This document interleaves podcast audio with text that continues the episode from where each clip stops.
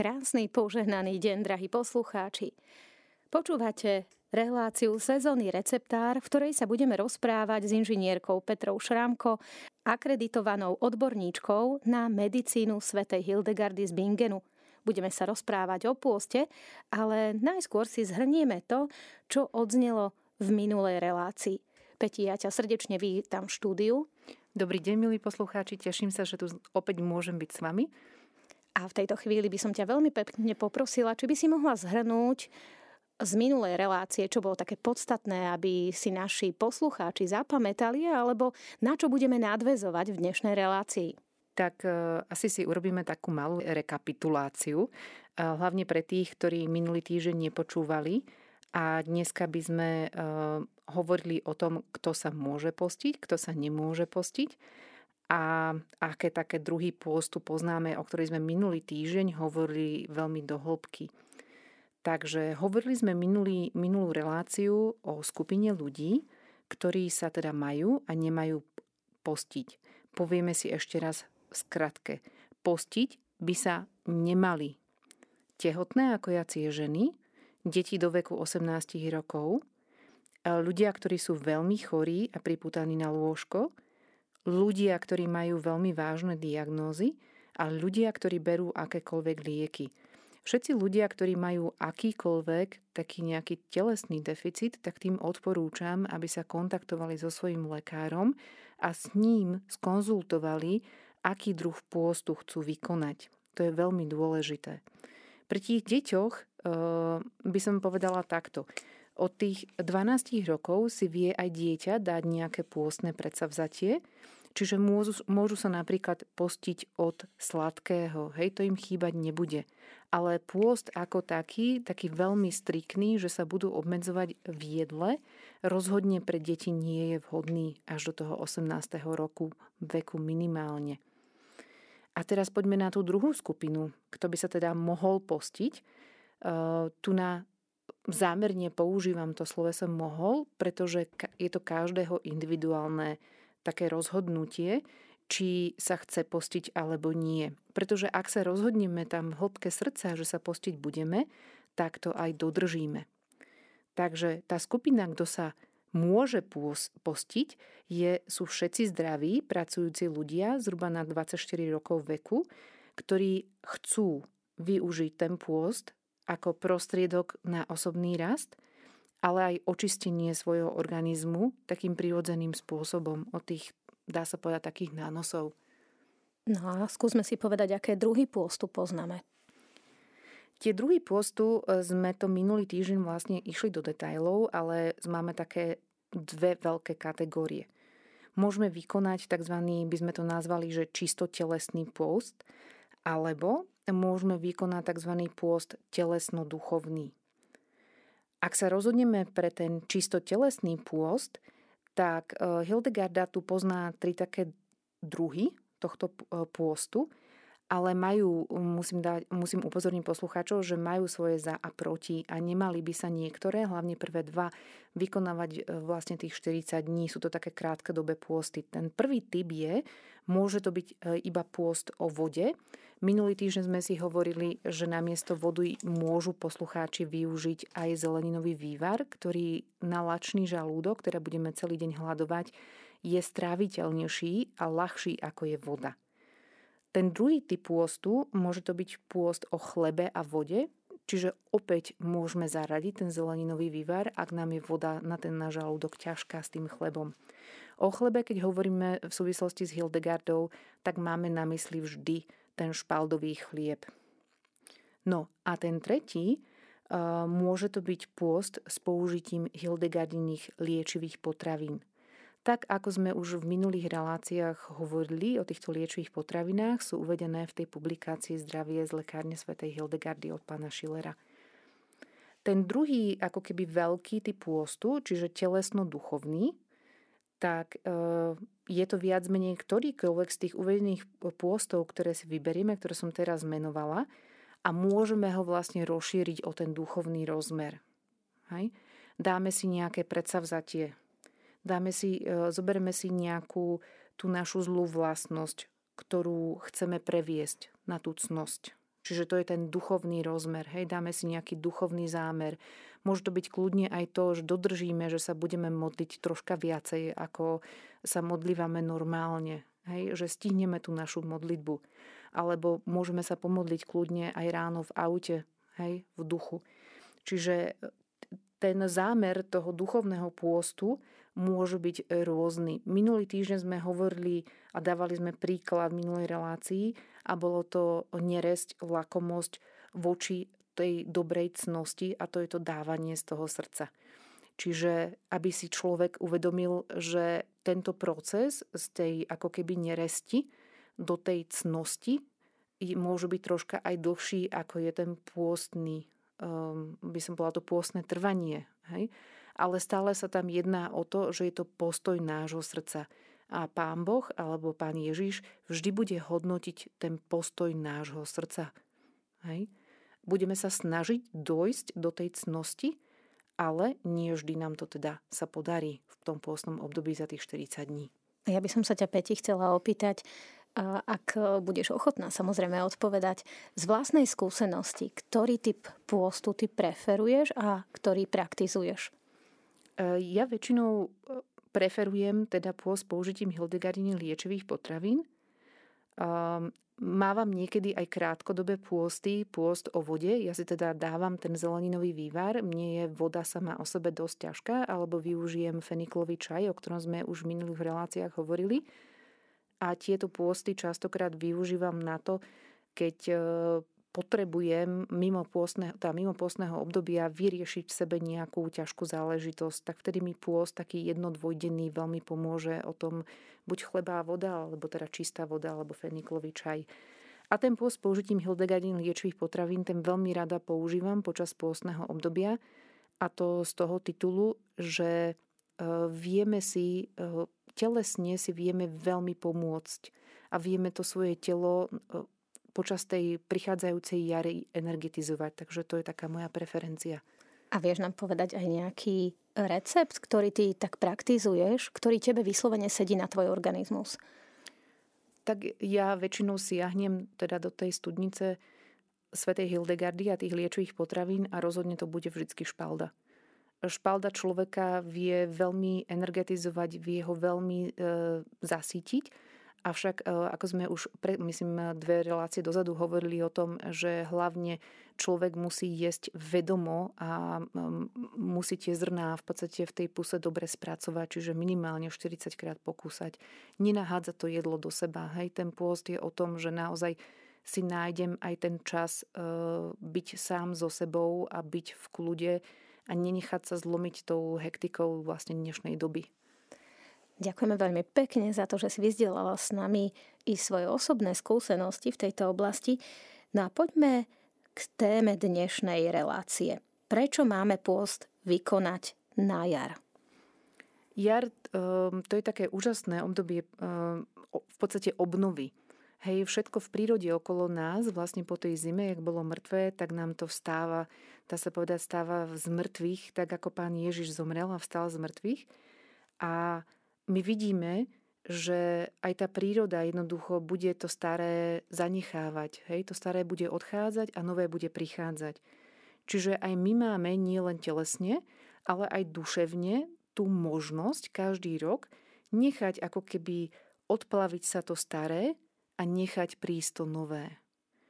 Čiže príroda sa nám čistí prirodzene a uvidíme tú nádhernú novú zelenú jar, hej, tú krásnu fresh farbu, ktorú mimochodom odporúčam poslucháčom, aby chodili do toho lesa, aby tento proces pozorovali, lebo je úžasný.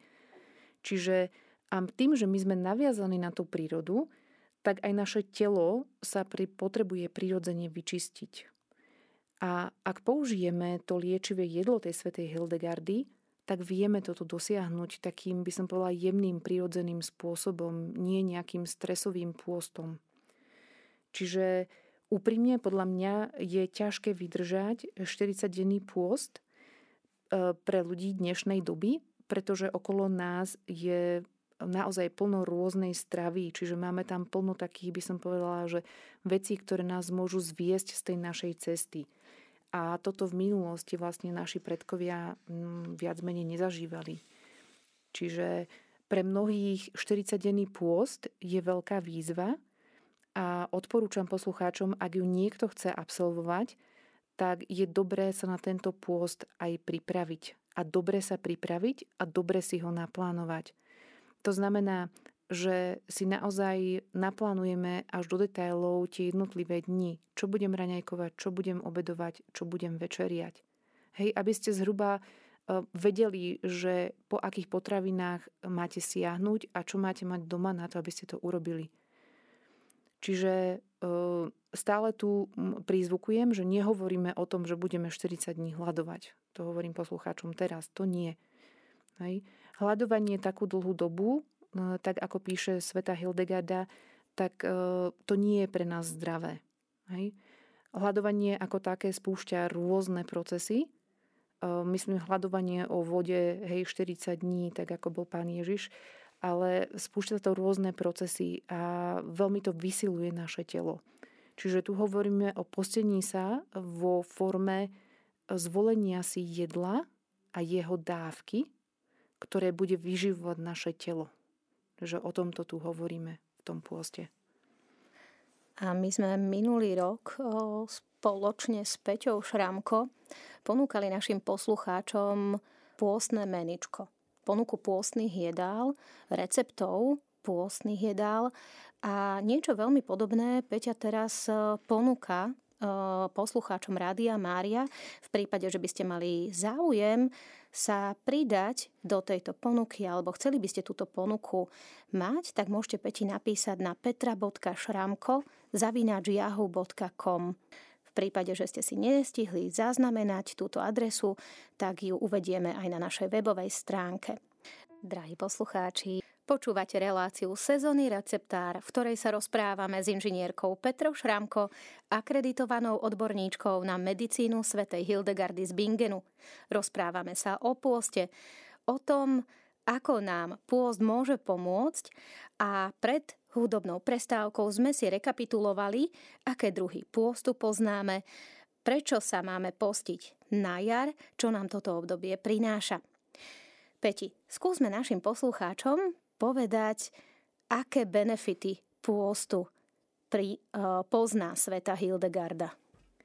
Tak tie benefity môžeme, dá sa povedať, tiež rozdeliť do tých dvoch veľkých kategórií, ako sme mali ten pôst. Čiže budeme mať duchovné a potom budeme hovoriť o tých telesných. Tak začneme tými duchovnými benefitmi. Ten náš duchovný pôst, ak sa teda na neho vyberieme, ak sa pre neho rozhodneme, tak nám umožní reflektovať sa a postupne meniť tie svoje zauži- to svoje zaužívané správanie, ktoré chceme zmeniť. Uvedomíme si do hĺbky také svojej duše, že máme tam určite zlé vlastnosti a chceme ich nejakým spôsobom premeniť na tie dobré. Chceme sa stať lepšími. A tento proces môže byť dlhší, ako je pôst sám, Avšak e, táto vedomá práca na tej zlej vlastnosti je práve to, čo nám Hildegarda odporúča a popisuje aj vo svojich dielach. E, čo je veľmi zaujímavé, čo uvediem ako takú zaujímavosť pre poslucháčov, je, že Hildegarda vo svojich dielach uvádza, že človek v živote prechádza takými piatimi štádiami. A aby nimi úspešne prešiel a v starobe dosiahol podľa jej spisov a má to názov tzv. že zlatý stan. To, je, to znamená, to je to obdobie tej kľudnej staroby v pokoji, tak sa má počas toho svojho života vydať na, tej, na tú cestu tej zmeny. Čiže tej duchovnej zmeny. A každý rok máme tu možnosť na jar začať tento proces duchovnej zmeny vedome a preto to dávam aj poslucháčom do pozornosti. Je to v našom živote dôležité venovať svoju pozornosť aj tej duchovnej stránke toho nášho bytia. Pretože táto duchovná stránka, tak ako píše Hildegarda, má priamy vplyv na naše celkové fyzické zdravie. A tu môžem tak zo srandy uviesť výrok Rimanov, ktorí vždy tvrdili, že v zdravom tele zdravý duch. Ale Hildegarda nám toto tvrdenie troška otáča a hovorí nám, že zdravý duch nám práve robí to naše zdravé telo. Čiže ten benefit toho duchovného pôstu je, že keď prídeme do tej svojej staroby a ak e, ju budeme mať, ak budeme mať vyriešené tie rôzne svoje neresti v tom živote, ak si ich poriešime, tak prídeme do tej kľudnej a pokojnej, zdravej staroby. Hej. To je ten celkový benefit. Čiže môžeme sa o to snažiť každý jeden pôst, každý jeden rok. Ten telesný benefit, aby sme sa k tomu vrátili, tak ehm, v podstate pôst ako taký nám vo všeobecnosti vždycky telesne prospeje. Na jednej strane môžeme prirodzene objaviť e, to naše diskrécio, to je to, o čom sme hovorili už minule. To znamená, to je naša správna miera. Tentokrát to bude presne v oblasti jedla, ktorá sa nám mohla po sviatkoch tak troška posunúť a mohli sme sa dostať mimo toho nášho diskrécia. Čiže ten pôst nám umožní vrátiť sa k tej správnej miere, k tomu nášmu diskréciu, ktorý každý máme individuálne, ako sme už v minulosti hovorili. No, poďme si teraz viacej teda rozobrať detaily, čo nám prináša telesný pôst. Takže keby sme išli do takých presne špecifických bodov, tak ten pôst tomu nášmu telu umožní hlavne v prvom rade sa vlastne trocha zbaviť tých tukových zásob. Hej. Tukové zásoby, keď sa na to pozrieme vo forme teda podkožného, hlavne tuku, keď o tom hovoríme, tak e, naše telo má tendenciu tam odpratávať vlastne do toho tuku nejaké odpady, ktoré naše telo povedzme nemohlo alebo nemohlo, nevedelo vtedy spracovať v tej danej chvíli alebo v, tej, v tom danom období. Takže ako keby tým pôstom tieto tukové zásoby načneme, čiže umožníme nášmu telu, aby si ich otvorilo a aby sa ich zbavilo, aby ich v konečnom dôsledku upratalo tak, ako má byť, to znamená, aby ich vylúčilo. Ten druhý moment je tu e, veľmi silný pri, po pôste, je, alebo počas pôstu, že naštartujeme tie ozdravné procesy v tom našom tele. Pretože je vedecky dokázané, že napríklad ak telo nemá jeden deň čo tráviť, čiže sme na nejakej veľmi ľahkej monotónnej strave, Um, to znamená, môže to byť tá chlieb a ten vývar a voda, alebo to môže byť čistá voda, tak to naše telo zoberie tú energiu toho daného dňa a začne nám vlastne upratovať vo vnútri. Čiže všetko, jak by som povedala, jak gazdinka behá po dome, vymetá rohy, behá s, tou, behá s tou mokrou handrou, tak si to musíme e, predstaviť aj v rámci nášho tela. Čiže naše telo začne vlastne spalovať tie tukové zásoby, začne nám tie odpadové látky vyhadzovať z tela von, pretože mu jednoducho na to umožníme, dáme mu na to priestor. Čiže a telo prirodzene vie a urobí to potrebné, čo má urobiť, aby fungovalo. My musíme vytvoriť iba tie podmienky. Čiže tá základná myšlienka, ktorú si v tomto momente musíme pamätať, je, že naše telo chce byť za každých okolností zdravé a keď vytvoríme podmienky, tak aj bude. To, ten tretí moment, ktorý pocitíme po pôste, hlavne keď je to povedzme 7-dňový pôst za sebou, je, že pocitíme určité fyzické uh, odľahčenie, ale aj psychické. Že často ľudia po pôste hovoria, že ich myslenie sa veľmi vyjasnilo a sa veľmi zlepšilo. Hej, že zrazu majú uh, lepšiu náladu ten proces toho pôstu má svoje zákonitosti a tam môže dochádzať k takému čiastkovému zhoršeniu. Napríklad, keď si dám príklad, keď si niekto dá pôst od kávy a je na ňu zvyknutý a má to takú svojím spôsobom ako drogu, tak keď si povie, že zrazu prestane piť, kávu, tak tie prvé tri dní asi budú najhoršie a bude ho boleť hlava, bude to telo proste chcieť ten kofeín, ale jednoducho, keď vydrží, tak sa dočká tej, tej sladkej odmeny. Ten štvrtý moment je, že častokrát sa ľuďom e, zlepší trávenie.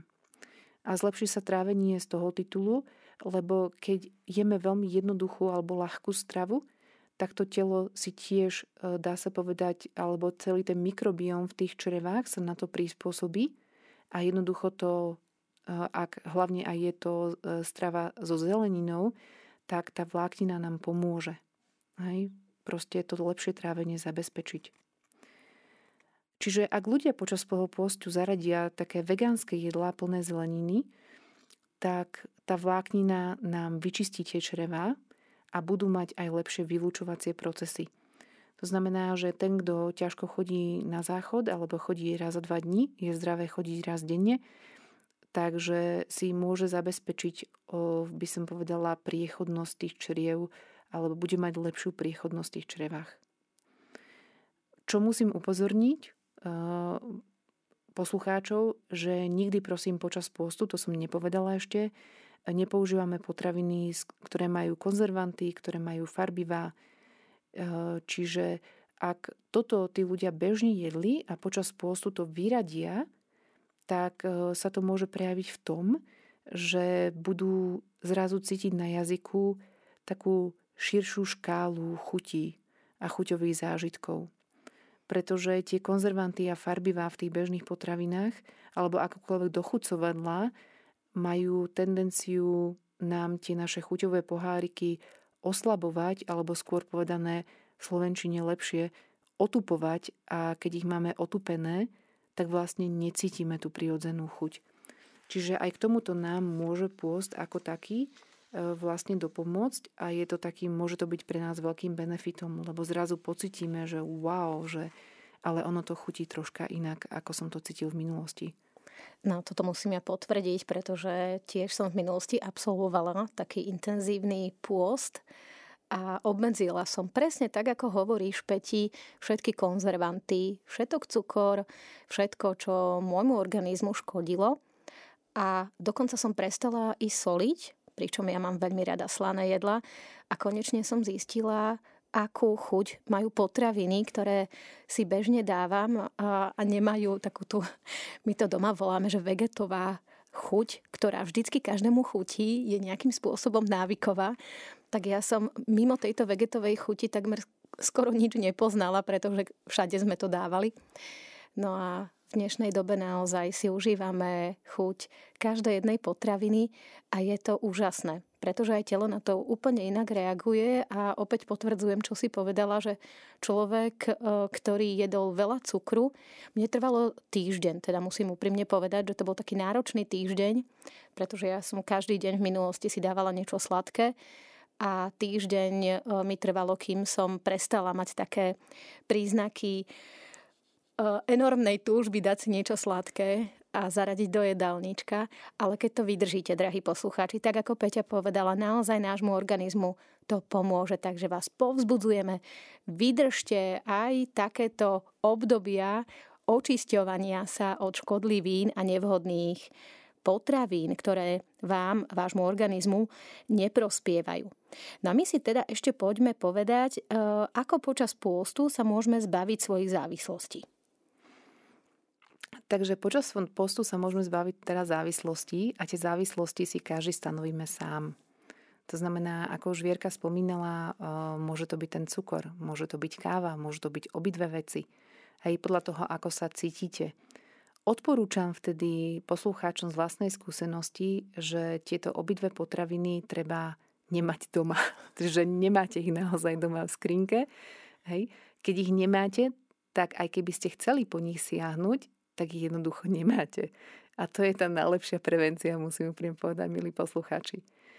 Um, k cukru by som povedala ešte takú jednu takú drobnosť, že pri cukre si je nutné uvedomiť to, že má taký určitý priamy vzťah s tým množstvom soli, ktoré konzumujeme. Tu si troška požičiam taký nejakú tú filozofiu alebo to vysvetlenie z ďalekej Číny, kde to vysvetľujú tak, že tá najsilnejšia potravina na jednej strane, takej, predstavte si takú hojdačku, je sol a na druhej je cukor. Čiže čím viac soli skonzumujeme, tak si preklopíme tú hojdačku na tú stranu a naše telo, ako keby, že automaticky sa chce vyvážiť, tak ako keby nám to tak ide, že, že siahneme po tom cukre, aby sme sa vyvážili. Čiže pri tom pôste je dobré a dôležité sa naučiť aj správne soliť v správnej miere. Ja som už o tom rozprávala niekoľko teda relácií dozadu a to správne solenie znamená, že tá potravina sama o sebe chuťovo prebíja tú sol. To znamená, je posolená, ale tak, aby sme ako prvú chuť cítili chuť tej potraviny. To je to správne solenie. Ak naopak si ľudia dosolujú priamo na jedlo, tak hovorí sveta Hildegarda, že hlavne škodia svojim plúcam a svojej pečení. Vysušuje to plúca, e, takáto by som povedala sol surová, ktorá sa dá hore, nasype sa na jedlo. Čiže e, vyzývam tie gazdinky, aby teda aj tých svojich strávníkov troška v rámci toho pôstu upratali a povedali im, že teda bude to troška menej slané, alebo teda uvaria to jedlo s, so solou, ale nedovolia im si ho napríklad dosoliť. To môže byť pre niekoho tiež taký pôstny záväzok. Hej. A keď to jednoducho bude robiť tých 40 dní, tak sa dostane vlastne k výsledkom. Hej, keď každý večer, teda tá rodina večeri, má tú večeru a jednoducho tú aditívnu sol tam nepridajú. No, drahí poslucháči, tak toto je výzva. Menej soliť nám môže spôsobiť aj to, že budeme menej cukriť alebo menej cukrov budeme prijať, alebo minimálne budeme mať chuť, menej chute na sladké. Rozprávame sa o tom, aké sú výhody pôstu, aké sú typy pôstu. Spomínali sme si benefity pôstu pre telo i pre dušu. A v tejto chvíli by sme poprosili Peti, skús nám poradiť, ako sa, aký pohľad mať na náš pôstny jedálniček, ako sa vôbec e, postaviť k tomu, čo jesť, čo nie, kde začať, ako si vybudovať pôstny jedálniček. Tak ten pôstny jedálniček e, si rozhodne vybudujeme na tej špalde ako potravine číslo 1 pre človeka. Je to vo svojej podstate také jediné obilie, ktoré ak človek konzumuje v akejkoľvek podobe, tak mu prináša pozitívny e, výsledok, to píše svetá Hildegarda. Čiže e,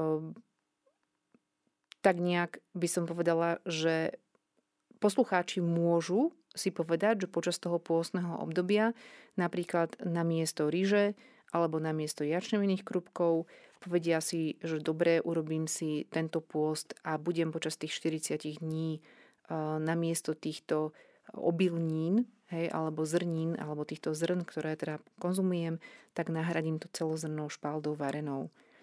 Taký ten základný recept na to, aby sme dostali dobrú špaldu z celého zrna je, že si ju najprv dobre premieme, pretože aj keď sa spracováva v tých e, fabrikách, tak to zrno môže byť špinavé, čiže to niekoľkokrát premieme. E, najlepšie teda napustiť vodu do hrnca, dať tam tú špaldu, povymývať ju, až pokiaľ nie teda e, čistá voda. Potom sa môžeme rozhodnúť, Jedna, jedna možnosť, že tú špaldu necháme namočenú 12 hodín, takisto ako sme zvyknutí robiť so strukovinami, alebo ju môžeme ísť rovno váriť. To znamená, zalejeme, dáme jeden diel špaldy, na to dávame 3 diely vody a varíme ju do meka. Privedieme ten hrniec z varu, znižíme tú teplotu, aby sa tá voda vlastne jemne varila, dáme pokrievku a varíme cca okolo 30 minút. Ak ju nemáme, eh, by som povedala, že napúčanú v tej vode 12 hodín, ak tam ležala, tak sa varí o niečo kratšie, treba kontrolovať. Je uvarená vtedy, keď nám zrná v tom strede, tam, kde majú tú rihu, popraskajú ako keby také, by som povedala, že to biele vnútorné zrno nám vyskočí tak už vtedy je meká, môžeme ju normálne ochutnať. Môžeme ju variť bez soli, keď chceme, môžeme do toho pridať troška soli. Ja ju konkrétne varím teda bez soli, ale to je iba moja osobná preferencia. Pretože potom ju môžem použiť e, prípadne na niečo aj sladké, ale aj na niečo slané. Ale aj na, sla, na sladké sa v podstate dá využiť troška mierne osolená. E, uvarenú ju môžeme skladovať v chladničke. E, najlepšie v tom oddelení, kde je ovoci zelenina a tam nám vydrží zhruba medzi 3 až 7 dní a môžeme si ju prípadne aj zamraziť. Hej, že si uvaríme také väčšie množstvo, hej, uvaríme si celé kilo, len samozrejme musíme mať miesto v mrazáku a nadávkujeme si to do takých sáčkov, ktoré sú nám príjemné, čo sa týka do množstva. Čiže e, môžeme si z nej vlastne ako takú prvú inšpiráciu uvariť e, takú ránu špaldovú kašu. Čiže tieto zrná môžeme rozvariť v tej vode, čo nám bude trvať dlhšie, ale keď už sú meké, môžeme teda využiť mixer a môžeme ju vlastne vymixovať hej, do takej hladkej špaldovej kaši. A potom si ju môžeme dochutiť. Tak ako sme hovorili v minulosti, môžeme si tam pridať nejaké varené e, jablčko, môžeme si tam pridať uvarenú hrušku, kde vodu samozrejme vylejeme a takýmto spôsobom posypať samozrejme škoricou, pretože škorica prispieva k našim dobrým vnútorným šťavám a e, vlastne potláča nám tie zlé šťavy v rámci nášho tela. Čiže toto rozhodne môžeme urobiť ako taký ten prvý krok. Tým, že to e, zrno obsahuje nám veľa vlákniny, tak e, ľudia hlavne, ktorí sú zvyknutí neustále konzumovať chleba, čiže kde je tej vlákniny pomerne málo, keď pokiaľ sa nejedná o 100% celozrný chlieb, tak pocítia ten benefit, že im tie čreva budú lepšie fungovať. Čiže taký, taký ten blahodárny účinok rozhodne pocítia. Keď ju tak nejak vo všeobecnosti porovnáme so pšenicou, tak je rozhodne bohatšia na tuky a ten je lepok je čiastočne rozpustný vo vode.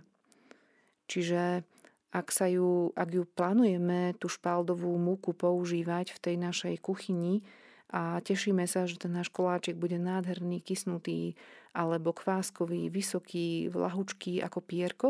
No nebude to tak a práve kvôli tomuto rozpustnému lepku. A ja opäť ti skočím do reči Peti, pretože potvrdím presne to, čo si pred chvíľočkou povedala. Je, e, špalda je ľahšia, je pre organizmus jednoduchšie stráviteľná a ja som tiež človek, ktorý sa borí s kadejakými potravinovými alergiami a odtedy, čo špaldu používam, musím povedať, že je to na základe vzniku našej spoločnej relácie. Tak ja som zaradila do, do našeho zoznamu na nákup iba špaldovú múku a odtedy naozaj nemáme toľké zdravotné problémy, ktoré sme mali v minulosti. Takže ďakujem veľmi pekne a týmto povzbudzujem našich poslucháčov, ktorí uvažujú nad tým zaradiť špaudu do svojho jedálnička, po prípade zaradiť špaudovú múku do zoznamu svojho nákupného tak určite to vyskúšajte.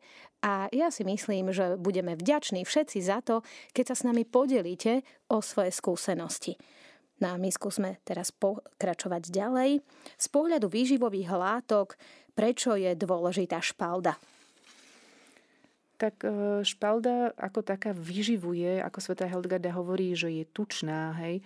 Ona má dostatok energie na to, aby to naše telo dobre a kvalitne vyživila. Čiže vyživí aj tie naše svaly, aj tie naše úplny, aj tie naše kosti, aj náš mozog, ktorému naopak priniesie určitú formu takej relaxácie, pretože obsahuje látky, ktoré majú tú schopnosť náš mozog dostať alebo tú našu nervovú sústavu do takého kľudu. E, tu upozorňujem, že k tomuto nedochádza po jednorázovom požití špaldy. K tomuto všetkému dochádza, pokiaľ ten človek si počas pôstu povie, že to bude robiť minimálne 2 týždne. To je každodenná konzumácia špaldy aspoň 14 dní.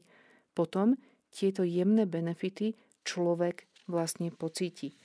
Čiže nefunguje to tak, ako povedzme s tabletkami, že dáme si tabletku proti bolesti hlavy a budeme to mať hneď. Nie, v tej oblasti výživy to nikdy takto nefungovalo a ani fungovať nebude. Pretože to, čo príjmame, to naše telo spracováva a je napríklad veľmi zaujímavé, že Hildegarda vo svojom spise minule uviedla, keď som si načítavala určité veci, že napríklad naše ľudské srdce je vyživované zo stravy, ktorú sme údajne konzumovali 10 až 14 dní dozadu. Čo bolo pre mňa veľmi zaujímavé a veľmi prekvapivé. Čiže tu vždycky, keď si na, dá sa pardon, keď si urobíme nejakú zmenu v tej strave našej, tak e, musíme počítať, že ten, ako keby ten benefit alebo ten efekt uvidíme až za určité časové obdobie, keď ju dobre dodržiavame. Čiže toto poslucháčom naozaj odporúčam vyskúšať a dať si to možno ako pôstne taký záväzok, že vyskúšam vlastne každý deň 14 dní zaradiť tú špaldu do svojho jedálnička. No a skúsme si povedať ešte aj, aké ďalšie potraviny nám Sveta Hildegarda doporučuje konzumovať, aby sme zostali zdraví a súčasne, aby sme mohli si vytvoriť taký ten pôstny jedálniček.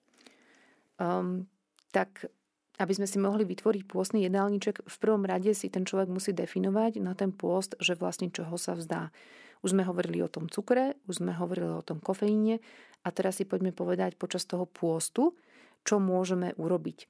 Čiže môžeme sa rozhodnúť, že pôjdeme tou vegánskou cestou, hej, to je taká náročnejšia cesta, ale môžeme sa rozhodnúť, že našim pôstnym napríklad takým záväzkom bude to, že tú špaldu integrujeme a zaradíme ju do nášho jedálnička. A k tomu nám môže pomôcť vlastne knižka od Marie Frank Delpechovej. Je to kuchyňa svätej Hildegardy, 170 receptov, ktorá sa mi dostala dneska do rúk a je tam pekný recept na žihlavovú omeletu ktorý vám teda prečítam a budem citovať z tejto knižky zo strany 72. Budete potrebovať 8 vajec, je to teda omeleta pre viac osôb, nie pre jednu osobu. 8 vajec, 2 hrste vrcholových listov žihlavy, 1 polivková lyžica tuku, bylinková sol svätej Hildegardy. Natrhajte za, dva, za dve hrste vrcholových listov žihlavy. Nezabudnite použiť rukavice. E, prosím poslucháčov, aby ju e, tú jarnú žihlavu aj v tých rukaviciach umývali a ďalej spracovávali, pretože niektorá žihlava, keď vyrastie z tej zeme, tak je naozaj tak silná, že to prhlenie môžete niekedy cítiť aj až dva dní z vlastnej skúsenosti hovorím. Čiže listy pekne opláchnime, osušíme. Ďalej píšu, nechajte žihlavu speniť, bez toho, aby zmenila farbu na masle alebo kačacom tuku, potom pridajte rozmiešané osolené vajcia. Keď budete omeletu otáčať s pomocou taniera alebo pokrievky, pridajte zo pár kvapiek octu z červeného vína. Je tu poznámka. Sveta Hildegarda a octe hovorí, že ak sa užíva v malom množstve s jedlom, odvádza z tela škodlivé látky a podporuje dobré trávenie. Takže tu máme taký krásny príklad, ako môžeme zaintegrovať vlastne tie jarné E, veci, ktoré Hildegarda odporúča, o žihlave sme už hovorili, že hlavne sa má konzumovať tá jarná žihlava a má sa konzumovať tepelne upravená. Ja odporúčam hlavne e, teda poslucháčom pri tomto recepte, aby si prípadne tú žihlavu kľudne aj nasekali, pretože tie väčšie lístočky e, tým, že sú síce mladé, oni tak zavednú hej, v rámci tej omelety, ale zase na druhej strane niektoré majú aj silné žilnatiny. Ono závisí, aká žihlava rastie vo vašom okolí. Je ich nepreberné množstvo v prírode, takže nie každá je taká, aby som povedala, že krehučká, ktorá sa vám podarí dobre spracovať. Aby som sa chcela ešte Peti opýtať, vieš nám poradiť o sol svätej Hildegardy, čo to znamená? Neviem, čo autorka po, týmto, po touto solou svätej Hildegardy hovorí. O soli sa Hildegarda vlastne vyjadruje následovne. Odporúča kamennú sol a bielu sol a odporúča sol, ktorá bola ošetrená ohňom, čiže bola vysušená ohňom. Je to zaujímavé, pretože dneska máme na trhu vlastne rôzne soli. Máme morské soli, ktoré sú teda sušené vonku, priamo na slnku. Vysušujú sa vlastne tie, by som povedala, že solné kúpele a potom sa tá sol zbiera. Ja osobne preferujem tú kamennú sol znútra zeme, Mali sme teda, ak sme minule, myslím, spomínali, u nás mali sme tie solivary, ktoré vyrábali fantastickú sol. Teraz na Slovensko, aspoň čo ja viem, čo som si všimla v obchodoch, tak je častokrát sol z Rakúska. Volala som do tejto spoločnosti a pýtala som sa na proces, ako sa získava táto sol. A vlastne získavajú takým spôsobom, že napustia tie vykopané diery solné vodou a tento solný roztok, tam sa roztopí tá sol a vlastne tú slanú vodu vytiahnú von a ďalej ju vysušujú. Čiže podľa toho, čo Hildegarda písala, že má byť ošetrená ohňom, čiže má byť nejakým spôsobom uvarená tá sol a tá je najzdravšia a je kamenná, tak pre mňa je toto v jej kontexte považované ako zdravá sol. Keď tam je uvedené v tej knižke bylinková sol, tak tam určite ešte budú nejaké ostatné bylinky, ale ešte som tú knižku neprešla do detailov, tak presne neviem povedať, že čo autorka presne pod týmto termínom myslí, ale určite to zistím, ak sa tomu povenujem. Čo by si nám ty odporúčala, aké bylinky dať ešte do takejto žihľavovej omelety? Môžu ľudia siahnuť po, tej, po tých jarných, ktoré sú vlastne tam v našom okolí. Hej? Môžu prípadne kľudne siahnuť aj po mladých, ži, nie žihlavových, ale pupavových listoch, ktoré sú veľmi chutné a tiež ich poumývať, nasekať a strčiť ich tam. Už som myslím, že hovorila v nejakej relácii, že Hildegarda neodporúča konzumáciu vlastne potravín na surovo, hej, v surovej podobe. Ak to niektorí poslucháči vyskúšajú, nech to kľudne skúsia. Nech si vyskúšajú urobiť smoothie zo žihlavy, prípadne z iných jarných bylín, ktoré, sa teda u nás, ktoré u nás rastú. Môže to byť aj kozlík, môže to byť, môže to byť teda aj tá púpava. E, je toho nepreberné množstvo v rámci prírody, ale e, ak zaznamenajú zhruba do 3-4 hodín po použití takéhoto nápoja e, bolenie hlavy, tak to môže značiť, že im vlastne táto, ako keby to Hildegard nazýva surová šťava hej, z týchto rastlín, jednoducho škodí. Takže ja som konkrétne tento prípad, takže ja smoothie zo žihlavy robím iba v, tej, v tom prípade, ak tú žihlavu najprv ako keby oblanšírujem, čiže ju krátko povarím, až potom si ju dám do toho smoothie, lebo je vlastne podľa Hildegardy uvarená. A ja, drahým poslucháčom, na záver dnešnej relácie ešte prezradím to, čo mi poradila Peťa, keď sme sa mimo vysielania rozprávali o šalátoch, o surovej zelenine, o surových e, listoch rastlín. Vždy si k tomu treba dať nejakú zálievku. Peti, skús aj našim poslucháčom prezradiť tento typ, takéto vylepšenie, pretože Sveta Hildegarda e, práve toto odporúča.